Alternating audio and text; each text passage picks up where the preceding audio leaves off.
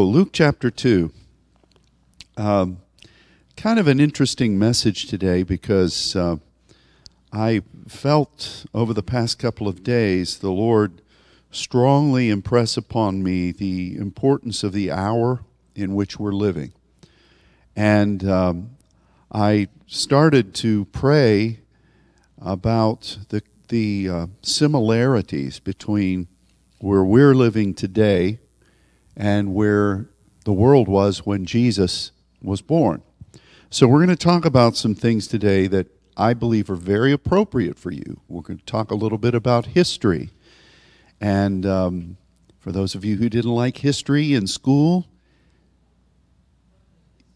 sharpen your thinking right now because you need to know what this is in the scripture. We're going to talk about something that's mentioned in scripture that I probably believe you just um, you know what it says, but you have no clue what it means or why it says it. So let's look at it today. Luke chapter 2, beginning at verse 1. It came to pass in those days that there went out a decree from Caesar Augustus that all the world should be taxed. This taxing was first made when Cyrenius was governor of Syria. And all went to be taxed, every one into his own city. Joseph also went up from Galilee, out of the city of Nazareth into Judea unto the city of David, which is called Bethlehem, because he was of the house and lineage of David, to be taxed with Mary, his espoused wife, being great with child. I, I was uh, reading a, a little ad about the Charlie Brown Christmas that was produced in the uh, mid 60s and how in the back rooms of CBS they had great debate about uh, what Charles Schulz uh, demanded be a part of that broadcast, where Linus was quoting the scripture that we just read.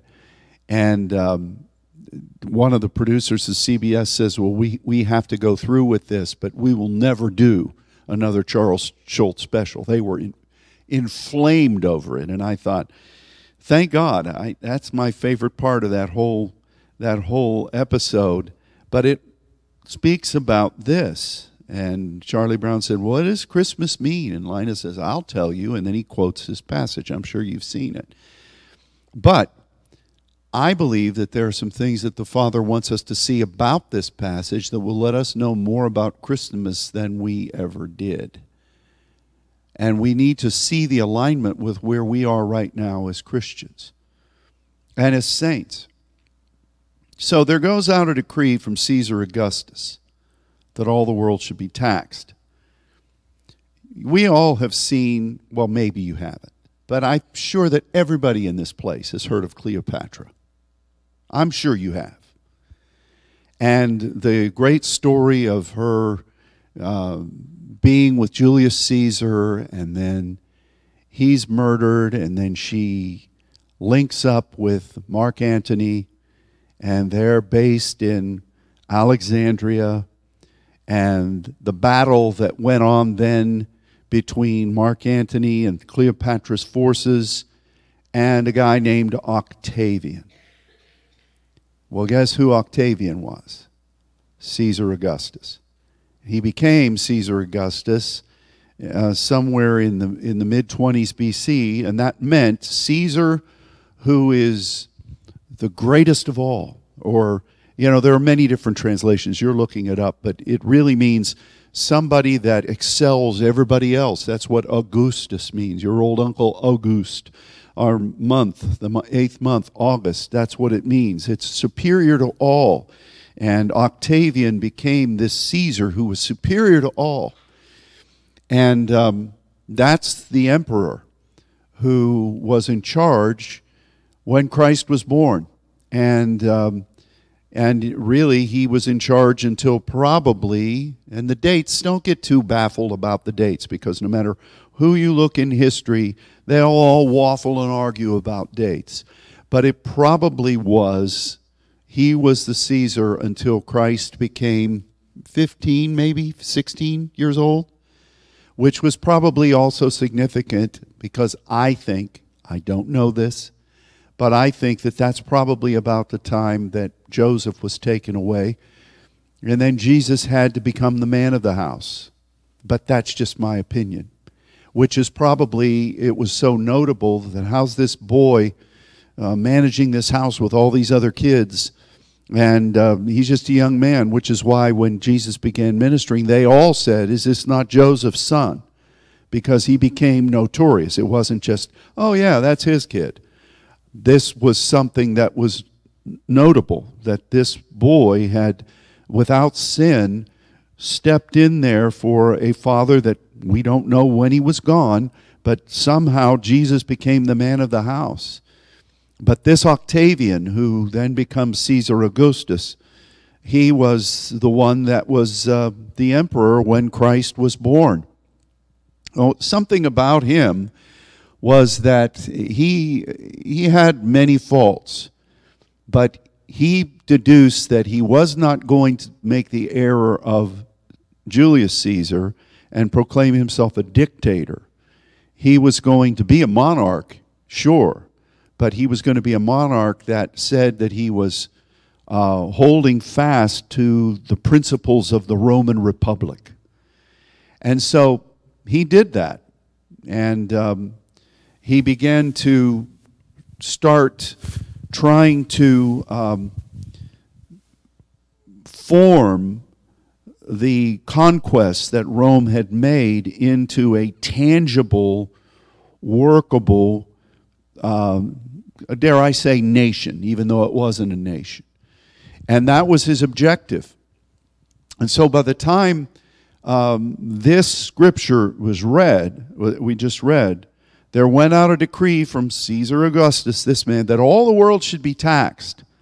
And this taxing was first made when Cyrenius was governor of Syria. What does that mean? Well, in the first place, we need to understand who Cyrenius was, or Quirinius. Um, this was a young guy that rose up through Roman society. And as was the case with so many of them, if they wanted to be in politics, they knew that they probably needed to, if they wanted to be successful in politics, they also needed to be somewhat of a warrior or someone that would be recognized as being able to go out and kick it and come back with victory. You talk about peace, that was the Pax Romana.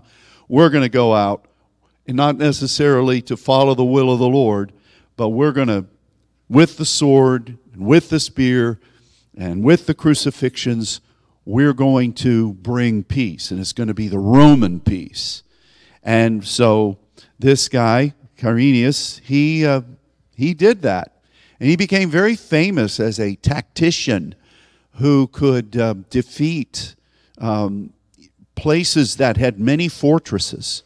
He was real slick with that. In fact, some historians state that he had become um, so skilled at this that in his military career he knocked off over 40 fortresses, not by himself, of course. He's not as strong as Andrew back there, but um, he, uh, he really became known as somebody that knew how to dissolve enemy strongholds and gain victory. So he rose up into the chain of uh, Roman um, mentality, and Caesar Augustus, he decided, I can use this guy. So, as uh, one of the things that you know about the study of Octavian was that he, he recognized his goal, and I'm not patting him on the back. I'm just giving you a history lesson here. And so he thought, well, I'm not just, just not going to go in and say this is going to happen. I'm going to make it happen over a period of time, but it's going to be the way I want it to be. You can mark that down right now. So he didn't first go on and say, you know, we're going to set up a city, a, a group, uh, a way of taxing everybody to get money in. We're going to first go in and say, hey, we're going to have kind of like a census and we're going to see how many people we actually have. And we're going to get people to, we're going to make them, if they're under a place of Roman domination, we're going to make them come so that we can get a pretty good bearing of what we have. You know, and that's pretty smart. You know, you don't just start barking orders, you make an assessment. What do we have here? How many people do we have here? Who's how many are there? How many are here? Oh, they may be living over here, but we want to know where you're really from because that's where you're going to end up if things if, if uh, hard times come. So when he sends this Cyrenius over to the area of Syria, and this guy starts jurisdicting things uh, on behalf of the Roman holdings all around um, Israel. Now, King Herod was still in control at that point uh, of Israel. And um, the, uh, the, Roman, the Roman representative, Cyrenius, I'm just going to say it in my terms, put the screws to this guy and said, We need to have an accounting of what's going on in there too. We're not telling you what to do, but if you know what's good for you, you make sure that we know how many people you have and who we, we're going to keep meticulous insight. So when it says here, this taxing was first made by Cyrenius, this speaks of the first stage of what Augustus wanted. It was not, okay, everybody, you know, we've got our tax booth set up. That didn't happen yet. This was, this was first putting things in motion.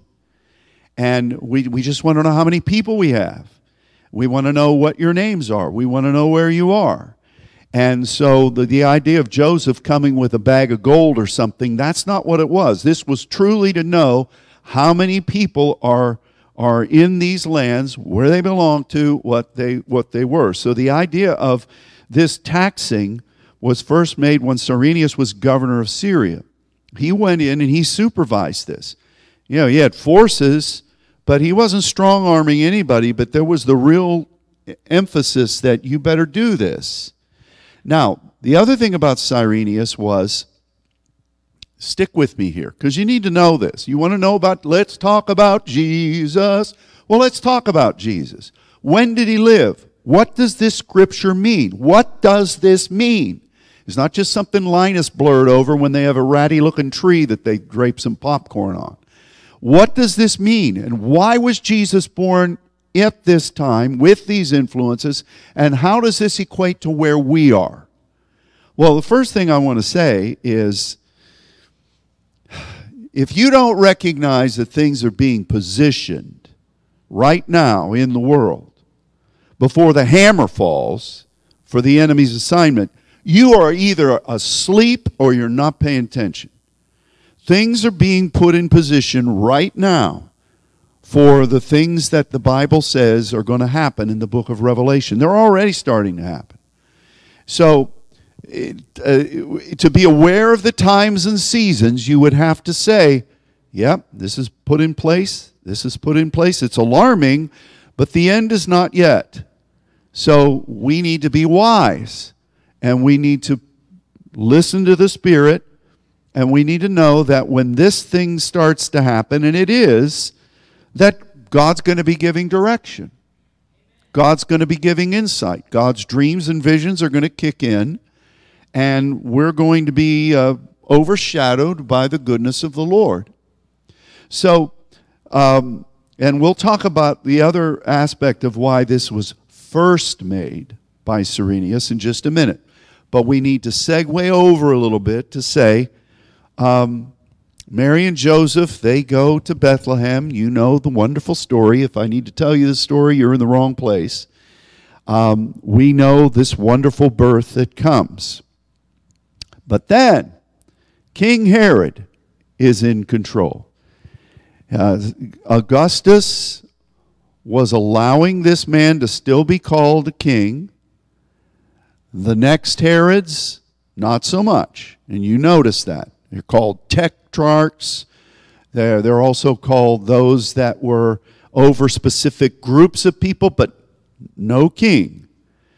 So King Herod is there, and um, before he gives the edict to kill all the children that have been born in Bethlehem and around Bethlehem, the angel of the Lord speaks to Joseph and says, Get out of there.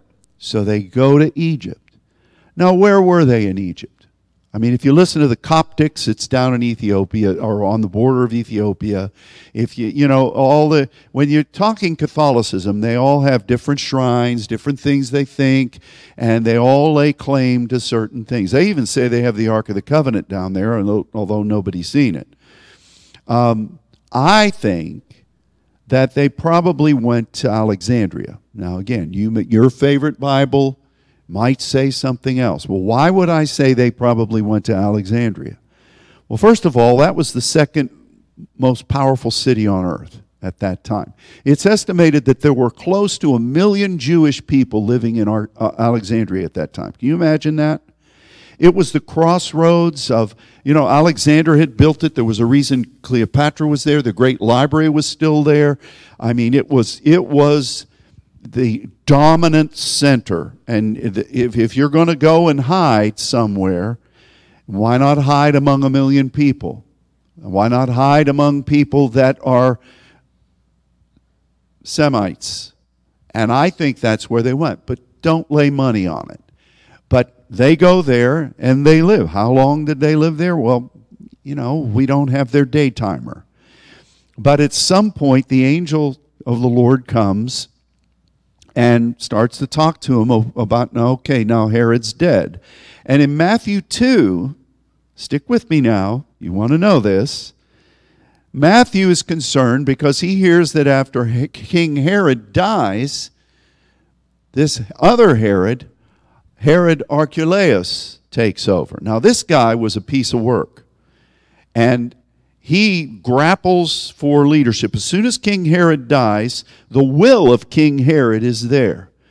And the bumpkins that were listed in that uh, will are all scratching and spitting and saying, Oh, what's in this for me? Well, Archelaus, he makes a beeline to Rome and he says, Hey, I should be the rightful ruler. And Octavian gives him the you know, okay, are you going to, what are you going to do for me? Are you going to be a good citizen? What are you going to do? And somehow Rome backs this guy, Archelaus, to be the Herod. Well, this guy is ruthless. You think, what, I think what King Herod did was horrible. That's killing all those babies. That was nasty. But this Archelaus was terrible. He was a murderer. I mean, uh, there was one point where um, some of the Jewish zealots decided that they'd had enough of Rome. That sound familiar? And so they threw down some Roman emblem, and this guy marches in troops and kills thousands of Jews. He crucified over 2,000 Jews. And they're all just, can you imagine here in Dallas? Uh, uh, cut Dallas in half and say, well, okay, we're going to have 2,000 people crucified. Wouldn't that be nasty? That would be, I think there'd be more congestion than the BMW marathon. I mean, it just would be terrible. But that's what this guy does. Well, the rest of the Jewish people say, we got to get rid of this dude. So they send a contingent to Rome to say, Do you know what this guy's doing? I mean, you want to, and probably they're very political. They say, You want to have you want to establish a, a kingdom here. And this guy is single handedly destroying the will of the people for that to happen. We'll remove him. Well, Archelaus gets ideas that uh, this group of people have gone, so he tracks down all of their families and kills them all. And then when they're on their way back, kills them too. This guy was a real piece of work. He was horrible. Well, word finally comes back to Octavian, and he says, oh, I got to really get rid of this guy. So he positions him in Gaul. And most people think that he moved him out and put him in Vienna. Now, that's not a bad place. Vienna wasn't what it was then. They weren't yodeling on the sides of mountains. The hills are alive with the sound of music because it was still the Germanica. And uh, Octavian at that point starts focusing more on Germanica. And he probably pitched the idea I'm going to need a strong arm up here. And that guy was made as the muscles to do that up there. So, what's he do? He sends Quirinius back in now to be somebody that would uh, uh strong arm, probably, the next phase of development. And uh, during the next period of time, um, puts together the taxing situation, which Matthew was famous for. But none of that was happening that all the world would be taxed when Joseph and Mary, Jesus, Joseph, and Mary, when they were there in Bethlehem.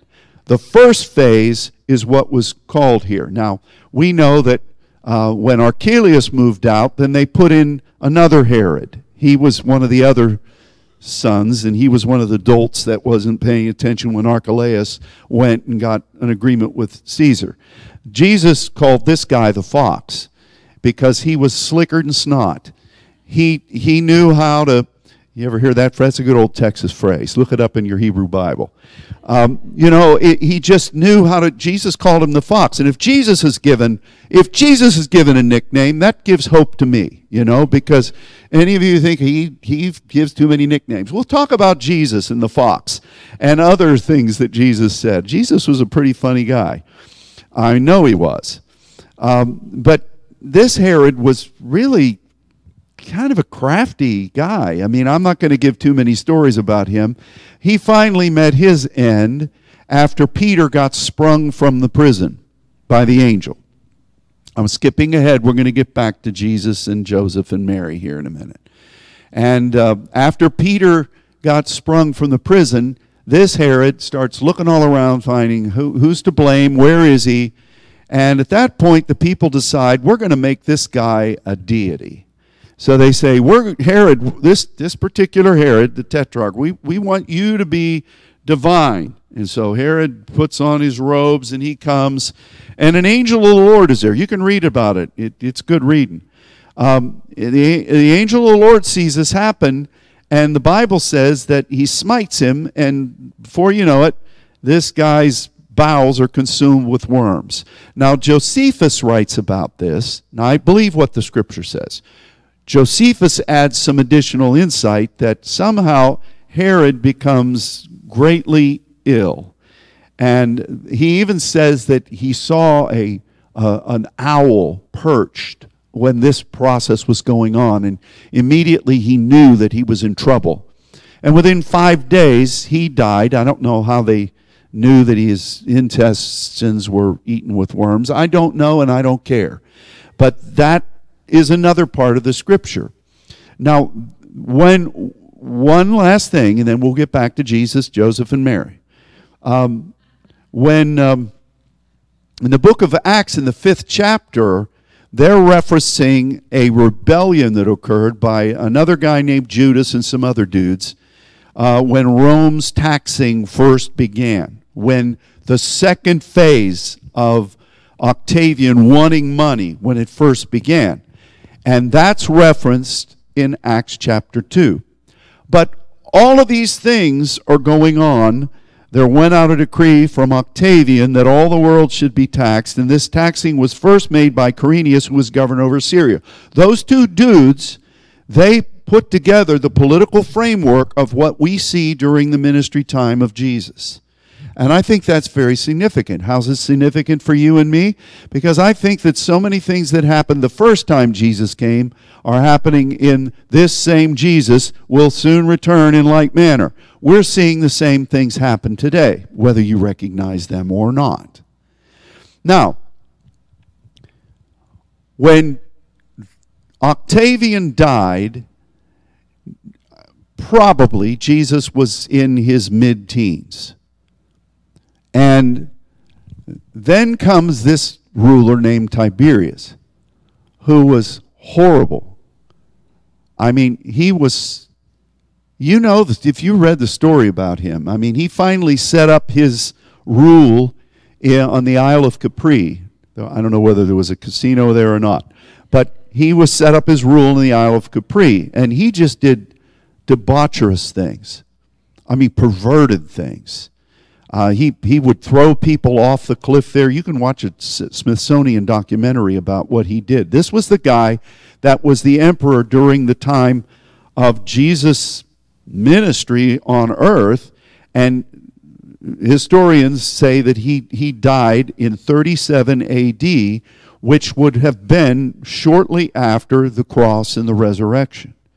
So this was the guy that was in charge during the time of Jesus' later teens, during his adulthood, leading up to the time when he entered into ministry and then ministered and was crucified. So Tiberius was just a filthy emperor. He was just the pe- he wasn't in Rome for most of the time. And so who's in, who's in charge? Does this sound familiar? Who's in charge? There are horrific things going on. They're filthy things. Oh, but everybody denies them. You know, where is he? Is he is he actually in Washington? Uh, you know, who's making these decisions? He's not there. You know, well, he's over here. You know, I've heard that there are nasty things going on in the Senate hearing rooms. I hear this is going on. I hear this is going on. That's what Tiberius' rule was. Somebody was in control, but who was in control? Filthy things were happening who's to be blamed. And it really set the stage for the tumultuous time of the early church when Caligula, Caligula took over, and then that list of people that then, uh, you know, finally Nero fiddling while Rome burned and Christians being blamed, and, you know, just crazy times. But during Jesus' time on earth in ministry, you had this forming of the, of the Roman um, structure, forming of it, not just conquest, but forming of it. And then there was then the taxing of it, of which Matthew was a representative serving the Roman government. If you've seen Chosen, you can see how that interplay between the Roman magistrates and him and those like him worked and how despised and detested they were. You had an absentee uh, an absentee emperor who was, uh, in fact, uh, it's it's just crazy. I mean, I, I just I read these histories and I think that's our day. Yeah, we see this happening right now. Yeah, this is happening right now. Oh, well, that sounds familiar. All of this stuff is played out when Jesus came. And, you know, here's another factor. Down there in Egypt, remember when I talked about Herod Archelaus? Matthew has heard some of this crazy stuff that's going on with Archelaus. I think, I mean, Joseph, Joseph had heard about this. And Matthew writes about the interchange between Joseph and the angel regarding Archelaus. Read it sometime. It's good reading. You probably just skipped over it because you know, I don't even know how to pronounce that name. Let's just move past it. So Matthew's paying attention to the crazy things that are going on in Jerusalem, and he's probably thinking, I wasn't there, but Joshua, uh, Joseph's probably thinking, you know what? As power hungry and as defensive as this guy is, What's, what's going to happen if I go back to Bethlehem with a baby that somehow escaped the murder? Word's going to spread. I'm just putting a target on his back. And he, he's, he doesn't say all those things. He doesn't say all these things. But that's the conversation that's going on with the angelic. And so he gets the the leading to go back during the time that Archelaus is Archelaus is ruling, but he goes up through the the nether coast and ends up in Galilee. And there Matthew says that it might be fulfilled what was written that he would come out of Nazareth.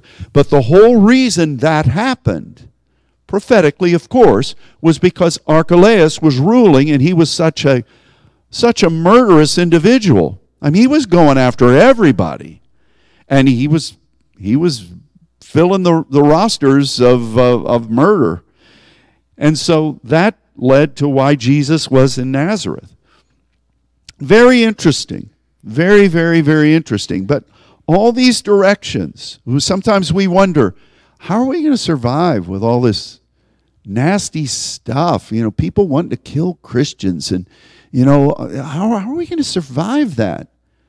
Well, if you just look at this, God caused the people who loved him, most notably his son, and all these other people, and then leading up through the days when Christ was moving through Jerusalem and through the surrounding areas, they were warned, they were caught away, they were provided for, they were instructed.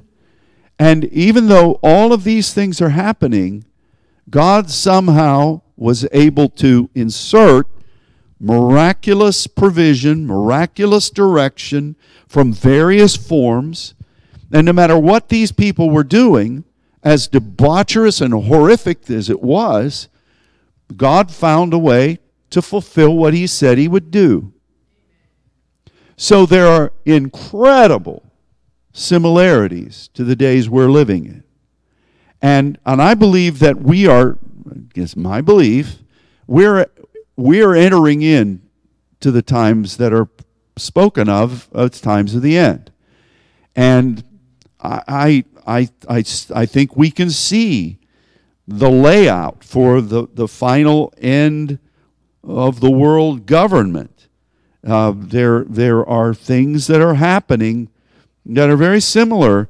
This taxing was first made, um, and and this this governing. In fact, you want to have some really weird reads. Read about how this is is fought over. just these verses, these first few verses of Luke two, where uh, those that don't believe in God say, well, that never happened. That didn't happen. The, the dates don't mix. Well, this doesn't work. That doesn't work. Until sometime in the 1700s, they found a, um, a script from that time frame which speaks about this guy and says that he had two times of rule in that area. So, whoa, all of a sudden the scripture's true. And as is often with the New York Times, there's nothing that says, you know what, that reporting we did was wrong, you know. They just skip by to find another thing. They used to say that about Jericho. You read all these things about Jericho, that never happened. And then archaeologists begin to discover things that prove it, and then there's no, there's no, well, you know, maybe we were wrong. They just move on to the next thing to question. Everything that's said here happened. You know, they didn't go through, as, and this is great favor to me for things that I've written, uh, that I've written. You know, I don't explain everything. Just because I don't say it all doesn't mean that it's not there. Uh, but the scripture doesn't, it says what it means and it's accurate. But all these other things that I'm mention, mentioning happened, and they, they happened just so wonderfully, but it gives a depiction. These first two scriptures our first three, it describes the world that they were in. And there was really a shift when Octavian decided, we're going to make this shift now. You know, we're, we're not just going to be conquering people and laying out great roads and uh, stealing from those cultures, soldiers, and, and wealth. We're not going to, we're going to make a kingdom out of it. And, you know, I'm not glorifying him, but that was a pretty smart move. And he ruled for a long time. And uh, he did put in motion what we read about through the rest of the book of, uh, uh, of the Gospels. We, we, we read this, and it's, it's because of the work of Octavian, who beat Mark Antony in that famous love uh, that famous love between Mark Antony and Cleopatra, where she gets the asp and it kills her, and you know he loses the great uh, naval battle, and you know all of that happened. This is the same guy. You see Richard Burton, and you see, uh, uh you know, he's he's Mark Antony. Well, you know that story's a little bit screwy, and the way they told it, Hollywood does that. But this is the same guy. But it's set up the stage. This world right now is being positioned, and how far along it's been positioned already for the end government. And it's never been in position like this before. We're living a similar day. At some point, we got to rely on the fact that if God, you saved all of these people giving them dreams, showing them visions, sending angels. You're going to do the same thing for us. But the objective is that we're going to fulfill the role of sonship. We're going to fulfill the role of our Father's kingdom. And we're going to fulfill the role, the role through signs and wonders and miracles that has been ordained from us for the second coming of Christ. And so, yeah, Maybe you're fulfilling a role similar to what Joseph did. Maybe you're fulfilling one like Anna, like Simeon. All the roles are there.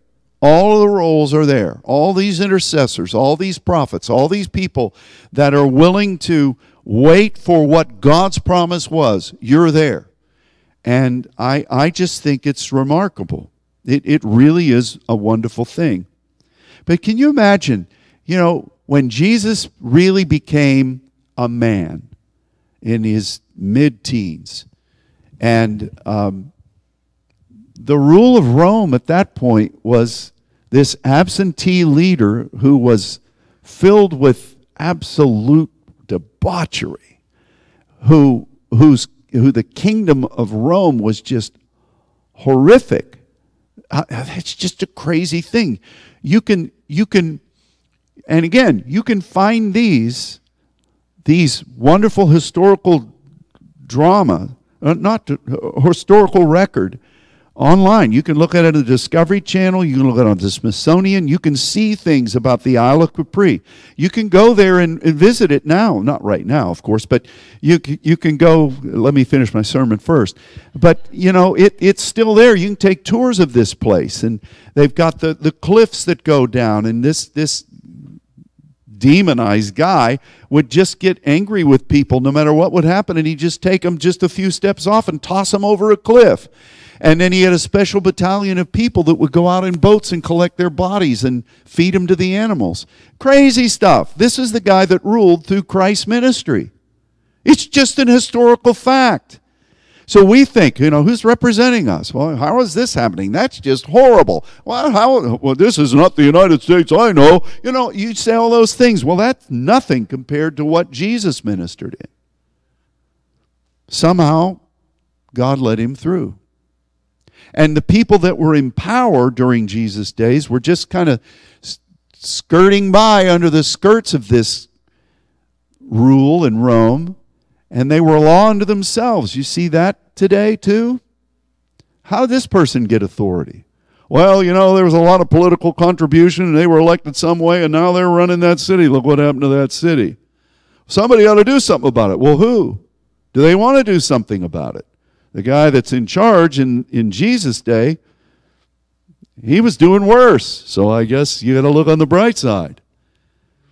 Somehow all of this worked for the kingdom's sake. But there went out a decree from Caesar Augustus, Caesar Augustus that all the world would be taxed. The taxing was first made by Cyrenius, governor of Syria. There you have it. There's the clue transition hit all of a sudden in the world. And you who study history, you know these names. Well, let's insert the story of Jesus into it because there it is. And it's encouraging to me in kind of a backhanded way, even though I don't like these things that happen. If, as God our Father worked the work of Christ, He will work the work that we're to be as Christ like. And no matter what happens, when the next switch hits and all of this emplacement of this worldwide rule kicks in, and then the screws begin to be uh, affixed, and they want response then. God was with us. That's when Jesus really came into the forefront of the historical record. That's when you see him begin to move.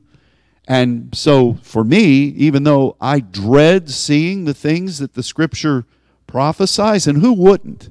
if, if, you, if you think, oh, wow, I can't wait till these cities are destroyed, there's something wrong with you. We need to deliver you right now. If such a thing can be. Um, but that was, those were the days when Christ shone in magnificent ways. We should take heart with that. Do we want the world to descend into that? No. Is it going there? Yes. You want to put a time limit on it? No. I've lived my life with prophets and people giving timelines. And, uh, you know, there are shelves full of books where there are goofy attempts to predict.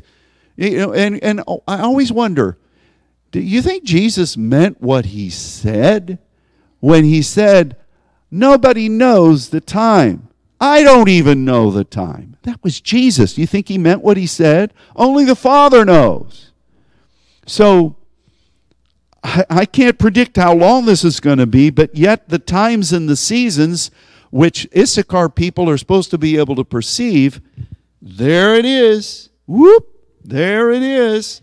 And it's right there. You hear little line of saying, There went out a decree from Caesar Augustus that all the world should be taxed. Guess what? That's describing our world right now. And um, the rest of the days of Christ, leading into the times of the disciples, um, it's there too.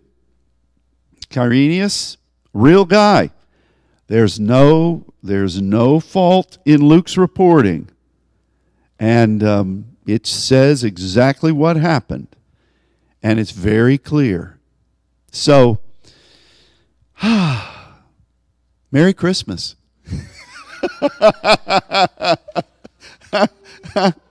As we enter into the new year, no matter what comes, God is with us. This is the greatest miracle ever known on earth. And God is no respecter of persons. Everything we see here, the best wine is coming. We're going we're going to rely upon the same God to fulfill what he has promised uh, in the second coming of the Lord.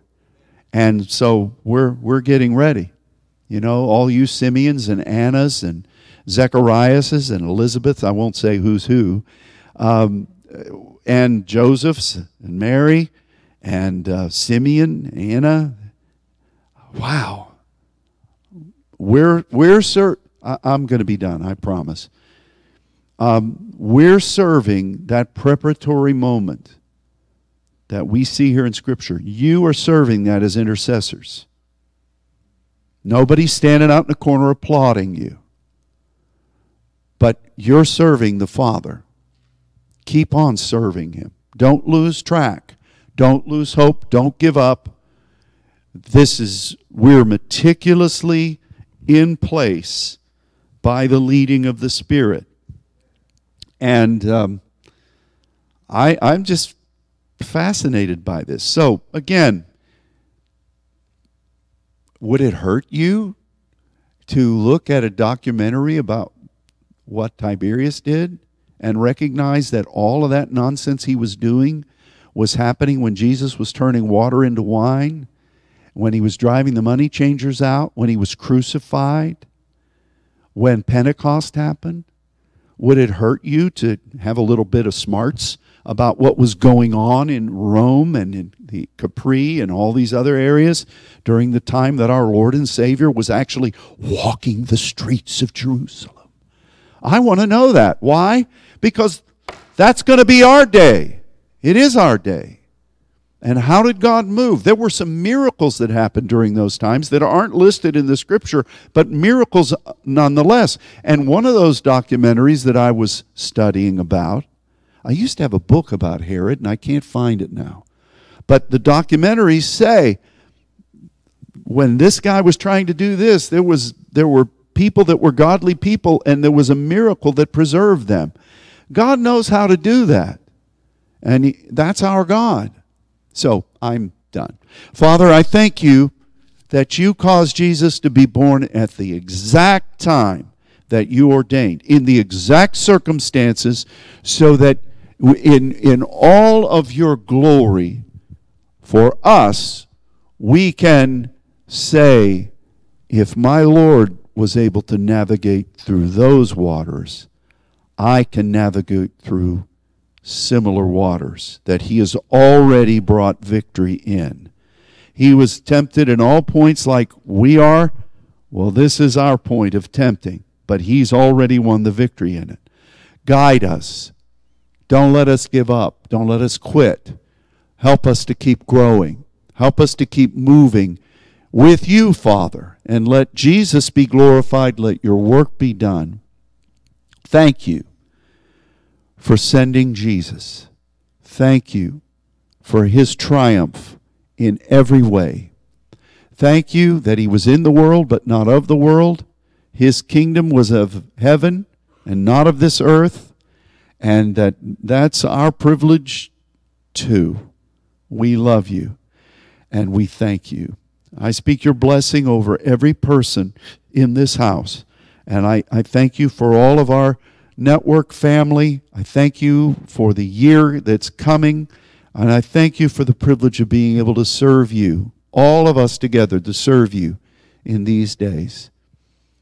You're a good God. We love you. And we ask all these things in Jesus' name. Amen. Amen. Well, thanks for being here. Uh, we've got all these wonderful folks who are visiting. Please avail yourself of loving them and letting them know how happy you are to see them. And don't forget, Wednesday night, for those of you who are alive and remain, um, this coming Wednesday night is the chili cook off. All right. And if, if you survive that and live and remain, then we'll be here next Sunday. 11 o'clock next Sunday morning. God bless.